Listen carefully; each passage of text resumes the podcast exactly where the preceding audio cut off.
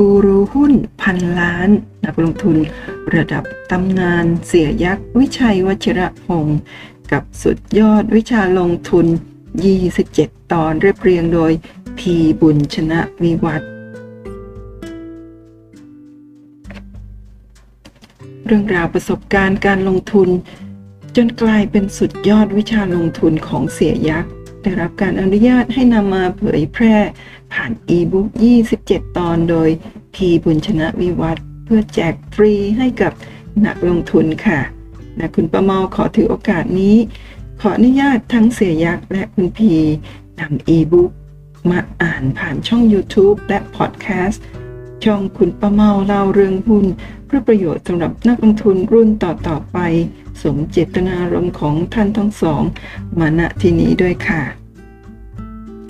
ตอนที่ 17 หุ้นเรียกแขก เชิญครับ เชิญ เชิญมารวยด้วยกันครับพี่น้อง ในตลาดหุ้นมักจะมีหุ้นปั่น สลับกันขึ้นมาหวือหวา ซึ่งหุ้นประเภทนี้เสียยักษ์ วิชัยวชิระพงศ์เตือนว่าหุ้นพวกนี้อันตรายที่สุด เวลาเจ้ามือทิ้ง มันลงไปถึงก้นเหวได้ง่าย ๆ จะเล่นหุ้นปั่นจะต้องซื้อน้อยๆ เกาะตู้เย็นหาค่ากับข้าวได้ แต่อย่าไปเล่นแรง อย่าไปทุ่ม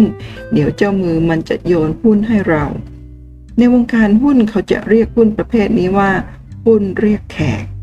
เรียนหุ้นรายนี้อธิบายว่า โดยส่วนตัวไม่ชอบเล่น แต่ก็พอรู้ว่าหุ้นตัวไหนมีเจ้ามือดูแลอยู่ ถ้าเราไปขวางทางเขา เขาก็ต้องสะบัดเราหลุด ข้อสังเกตของหุ้นปั่น 1. ต้องมีเจ้ามือกลุ่มป้วนคอยทำราคา 2. ผู้ถือหุ้นใหญ่มักจะรู้เห็นเป็นใจด้วย ในลักษณะช่วยกันออกข่าวดี ในหลายกรณีผู้ถือหุ้นใหญ่มักจะโอนหุ้นบางส่วนไปไว้ในพอร์ตนอมินี หรือให้ตัวแทนเข้าไปเก็บหุ้นก่อนจะมีการทำราคา เสียยักษ์ให้ความกระจ่างว่า เขาจะดูดซับพลายปริมาณหุ้นหมุนเวียนออกไปให้มากที่สุด จากนั้นหุ้นจะวิ่ง พักนิดนึงแล้วก็วิ่งต่อ ระหว่างที่หุ้นวิ่งแรงๆเจ้ามือจะรอกินเราอยู่ ถ้าราคายังไม่ถึงเป้าหมาย เขาก็ประคองราคาเอาไว้จะมีเหยื่อกลุ่มใหญ่เข้ามา แต่หุ้นพวกนี้สุดท้ายแล้ว เสือจะกิน เนื้อเสือคือกินพวกเดียวกันนั่นด้วย นอกจากนั้น เสียยักษ์ยังตอบข้อสงสัยด้วยว่าทำไมหุ้น IPO หลายตัว พอเข้าตลาดมาใหม่ๆ หุ้นมักจะถูกทุบลงไปก่อน แล้วค่อยลากขึ้นมาทีหลัง ผมคิดว่าเจ้าของหุ้น ผู้ถือหุ้นรายใหญ่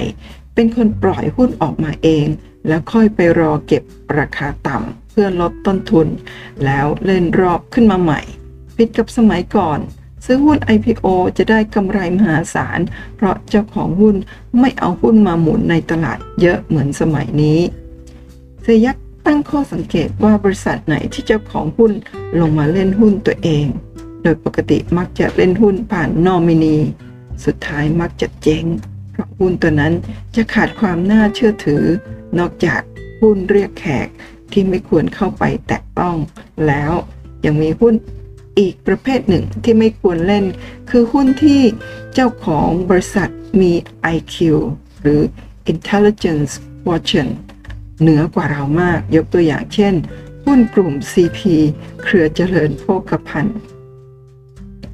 ผมเคยอ่านจากข่าวว่าท่านเจ้าสัวธนินเจรวนนท์เคยพูดออกมาคำหนึ่งว่า สิ่งที่ทำผิดพลาดที่สุดในชีวิตคือ ไม่ยอมขายหุ้นเทเลคอมเอเชีย ซึ่งปัจจุบันคือ True ที่ราคา 70 กว่าบาท ถามหน่อยว่ามีใครรวยหุ้น CP บ้าง เพราะ IQ เราสู้เขาไม่ได้ พอท่านเผยความคิดนี้ออกมาจะเล่นหุ้นกลุ่มนี้ก็ต้องระวังตัว เสียยักย้ำว่า ถ้าเราไปเจอบริษัทไหนก็ตาม ที่เรารู้สึกว่า IQ เราสู้เจ้าของบริษัทไม่ได้ ถ้าใครเจอหุ้นแบบ แบบนี้ชีวิตนี้อย่าไปแตะต้อง ราะคุณจะไม่มีทางรวย แล้วลักษณะของหุ้นแบบไหนที่ซื้อแล้วมีโอกาสฟลุกแจ็คพอตแตก หุ้นที่จะฟลุกต้องเป็นหุ้นประเภท Community สินค้าโภคภัณฑ์ เช่น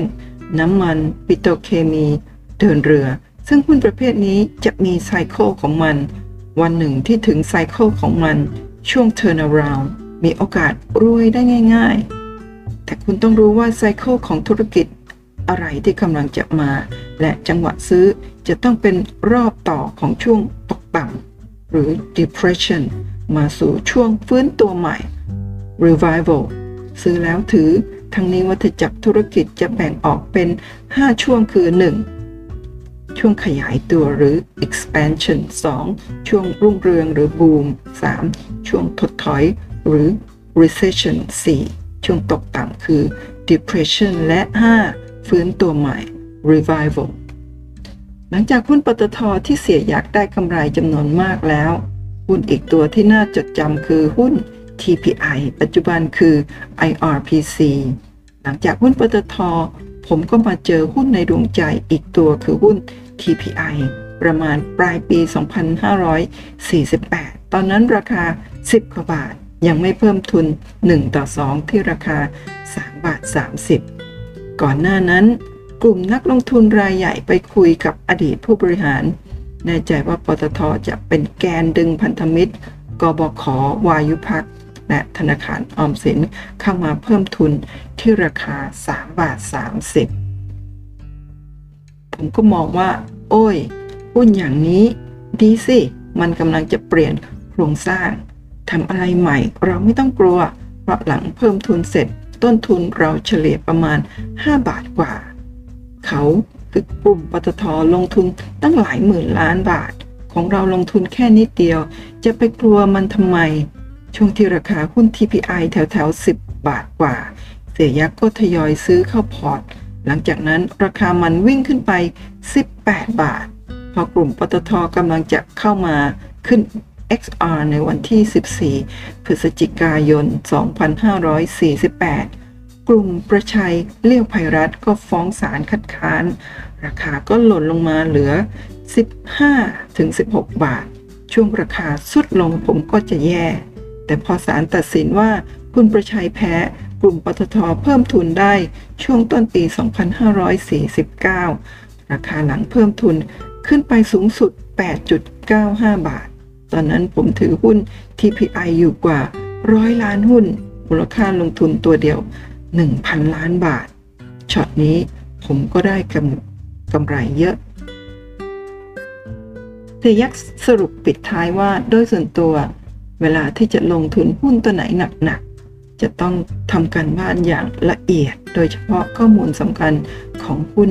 ต้องรู้ให้ลึก รู้ให้จริง ยกตัวอย่างตอนที่ผมจะซื้อหุ้น TPI ผมจะเก็บข้อมูลทุกอย่างของหุ้นตัวนี้ให้หมด ตั้งแต่ลูกหุ้นเข้าวันไหน ขาดทุนน้ำมันเท่าไหร่กำไรอัตราแลกเปลี่ยนเท่าไหร่ ราคาเม็ดพลาสติกตอนนี้เป็นอย่างไรพื้นฐานพวกนี้ ผมจะตัดข้อมูลเก็บไว้หมด นี่ไงเคล็ดลับ แห่งความสำเร็จของเซียนที่ชื่อ วิชัยวชิรพงศ์โปรดติดตามตอนต่อไป ตอนที่ 18 สัญญาณลงแรงผู้รู้หุ้นพันล้านนักลงทุน ระดับตำนานเสียยักษ์วิชัยวชิระพงศ์กับสุดยอดวิชาลงทุน 27 ตอนเรียบเรียงโดยพี่บุญชนะวิวัฒนะท่านสามารถติดตามชมผ่านช่องคุณป้าเมาเล่าเรื่องหุ้นใน YouTube แห่งนี้หรือพอดแคสต์นะคะช่องชื่อเดียวกันคือคุณป้าเมาเล่าเรื่องหุ้น นะคะ พบกันใหม่ตอนหน้าค่ะ ขอให้ทุกท่านโชคดีในการลงทุนค่ะ สวัสดีค่ะ